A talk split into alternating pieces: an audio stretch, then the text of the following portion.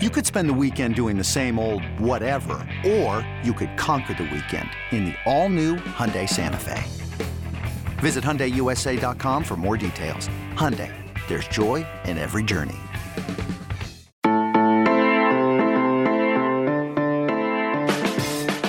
Good morning. It is Tuesday, May twenty-fifth. You're listening to the College Football Daily. My name is Trey Scott. Today, we are talking about the worst take in the history of college football, delivered by our own Bud Elliott, twenty-four seven sports. Before we get to that, and yes, we're bringing Bud on to be accountable for his very poor take, little news to discuss with you. Auburn has landed T J Finley, the L S U quarterback transfer. T J was in a very crowded quarterback room, started a few games last year after Miles Brennan's injury, decided to transfer, was ranked as the number fifty-two overall transfer and the number six quarterback transfer in the twenty twenty-one offseason, and lands at an Auburn program with a new head coach in Brian Harsin, who did not recruit Bo Nix. Bo Nix, already a little bit of a whipping boy for the fan base, seen as one of the more overrated players in the S E C. Fair or not, he was ranked as a five-star recruit and, and got a lot of buzz after that week one freshman debut against Oregon, in which Bo Nix led a comeback against Justin Herbert. For the most part, the stats have not been very pretty for old Bo. And so now we've got a quarterback battle on the Plains.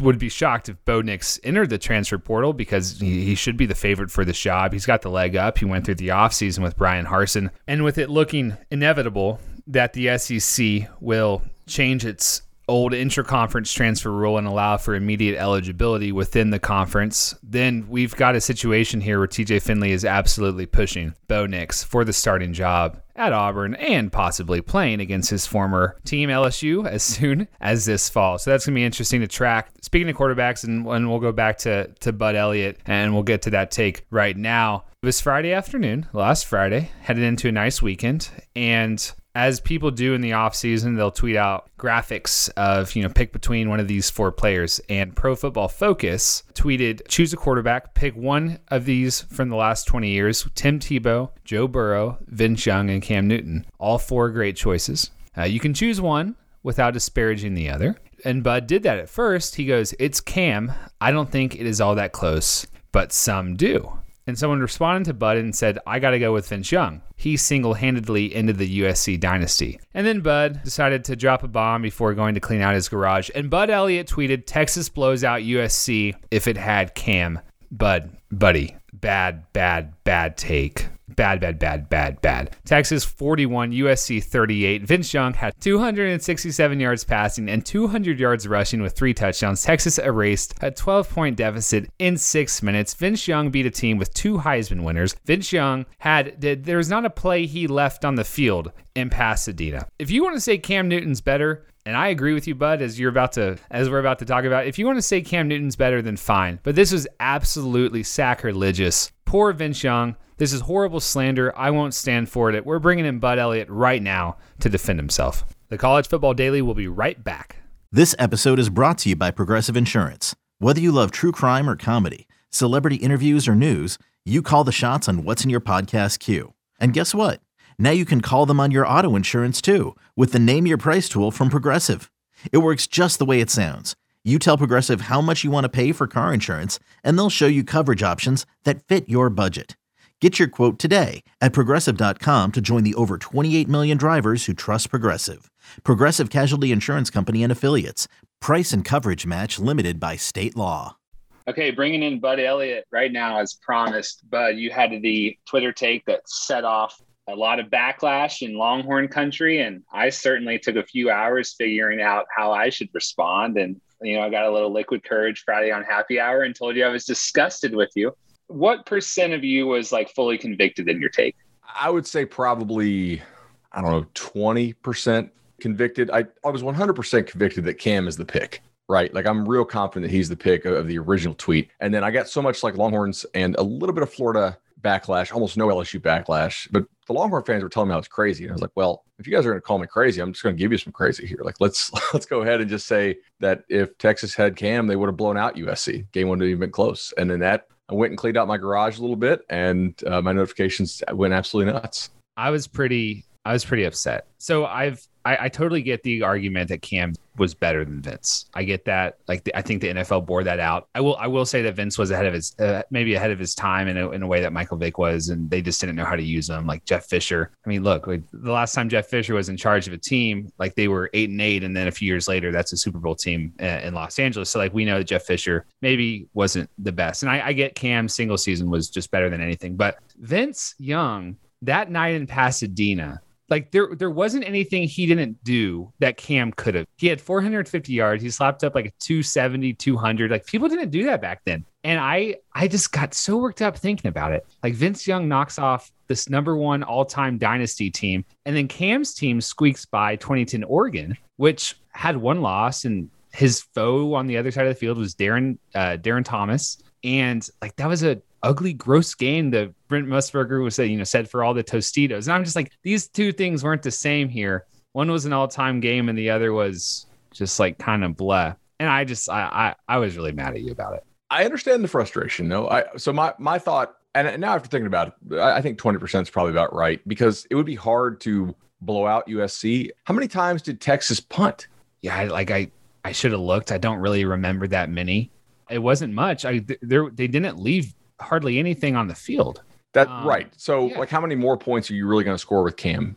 I think probably one touchdown more, because I think Cam was a better passer than Vince was. And I think he was a better athlete than Vince was. And I do think that there's a gap there.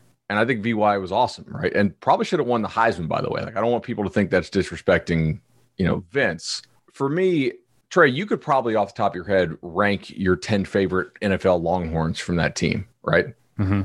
Yeah, maybe mostly defensive, I will say, because I know where you're going with this. But uh, yeah, I, you have a great fact here that you're about to drop. So playing in the S E C, which at the time the offenses weren't great, but you had to play a lot of really good defenses. I mean, that was those were like Patrick Peterson teams and, and, and all those from L S U, right? Like some really, really good defenses you had to play.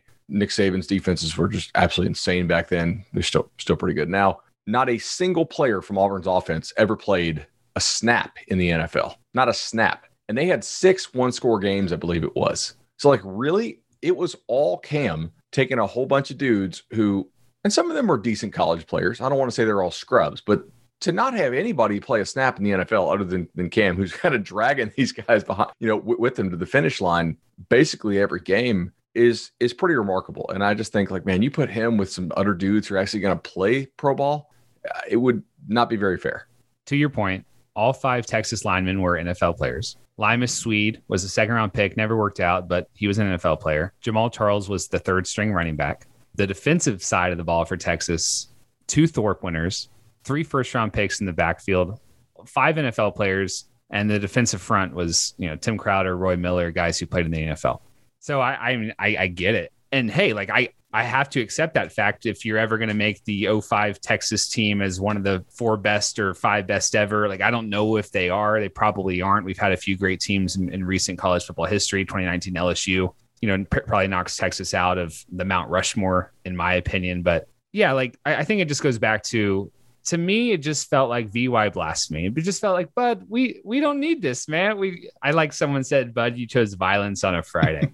And so I definitely respect the idea of like, I'm just going to tweet this and then I'm going to go like clean out my garage. And like, look, this is so much better. It, and I, I'm sure you had some mentions of some angry people and some people agreed with you. Uh, some people did. But I think it's just, it was fun to have the argument, Bud. And it was fun to, fun to be like, hey, Bud, you want to come on and, and talk about this silly take? Because a year ago, I was looking at like the College Football Daily log from last mid-May, and it was that the N C double A approved voluntary on-campus activities. Does this, does this mean we're going to have a season? It was George Floyd, all the stuff that made twenty twenty really hard. And now we're just like getting in fights about which all-time quarterback was better. It's just, it's so cool that things are, are returning to normal. I can't wait, Trey. I think people are really going to appreciate being back in stadiums again. You know, and, and just just having that experience. I, I, I'm going to Vegas next week for for a friend's bachelor party, and they, they you know they just lifted masks in, in, in Vegas. So I'm just very. I think people are excited to get back to normal. Look, look at the at the P G A Championship this weekend, where where Phil can barely get to the green because the people are just are just swarming it. And I think the kind of the, the crowd mentality is is something that people are going to really be happy to embrace again and and embrace the sport they love. And last year, And to your point, it was, are we going to have a season? Let's preview it in this way. All right, like what happens if they go conference only? Let's write a preview on this. Let's write a preview. We were like previewing hypotheticals nonstop, basically grind out page views in case the season really did get shut down. Yeah. You know, I was working ahead on, let's have an all-time tournament of college football teams if we need to fill eight weeks of content without without a season. And thank God we never had to break glass on that. But man, I'm I'm really excited for this to be back. Yeah, it's it's nice to argue about things like this. I'll send you out with this one, Bud.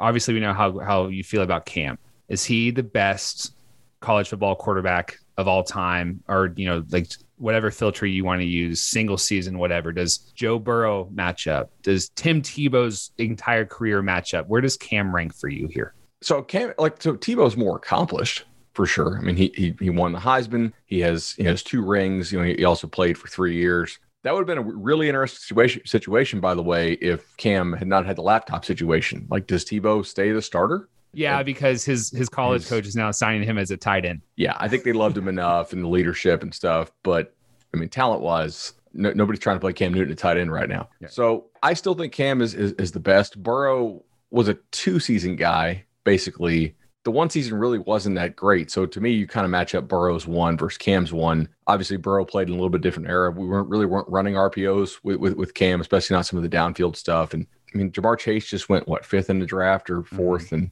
wh- wherever he went. Obviously, Marshall got, got picked. Uh, last year, you had a bunch of guys off that team go, man, a ton of them. I just think for dragging, and we may over overestimate the S E C at times, but I don't think we overestimated how talented those defenses were in the West at, at that time. And he really dragged a bunch of guys that never played a snap in the league to the national championship through that schedule. That's, that's really impressive to me. Yeah. He, he gets the, he gets the crown as the best, probably most talented. He gets the crown for best single season, but what do you do with Tommy Frazier here? Oh God. Oh, that's because like that's time. That's, that's, I, yeah. I don't know. I don't know. Like, and he was option, you know, like, yeah, I think you have to measure them only against their era, because otherwise you're always going to pick the most recent guy because the numbers are going to get bigger. Like college ball scoring never goes down. It goes up every single season with the exception of rule changes because the game, they get more exciting. They find out ways to exploit defenses better. So against his era, Frazier was pretty insane too. Just the absolute beatdown they put on Florida in the Fiesta Bowl was, was wild, but I still think I would take Cam just on physical ability. Yeah, no, the era stuff's weird. I, I've seen one, someone did an all football team once that had Roger Staubach as a quarterback, and it's just cool, but there's no way. Yeah. So regardless, hey, Vince walked so Cam could run.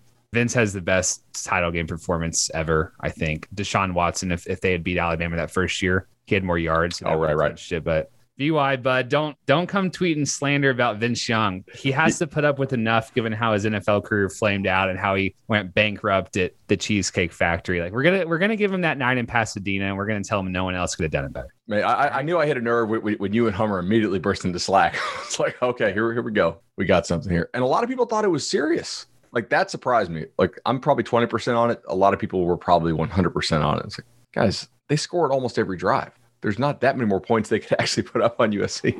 Thanks to Bud. Good sport. He admits he was only twenty percent serious. I don't know, Bud. It felt like felt like you were more serious than that. It's fun to, as we said at the end of the at the end of the conversation, to be able to talk about non-serious matters this offseason. I feel like nature is healing and getting in a debate over all-time quarterbacks. It's the definition of uh, the most natural thing college football fans can do. So we're here for it. We love it. It's going to be a summer full of doing that, as well as deeply analyzing the twenty twenty-one college football season. Our producer is Lance Glenn. Thanks again to Bud Elliott for joining. My name is Trey Scott. We will talk to you next time on Wednesday for the next edition of the College Football Daily.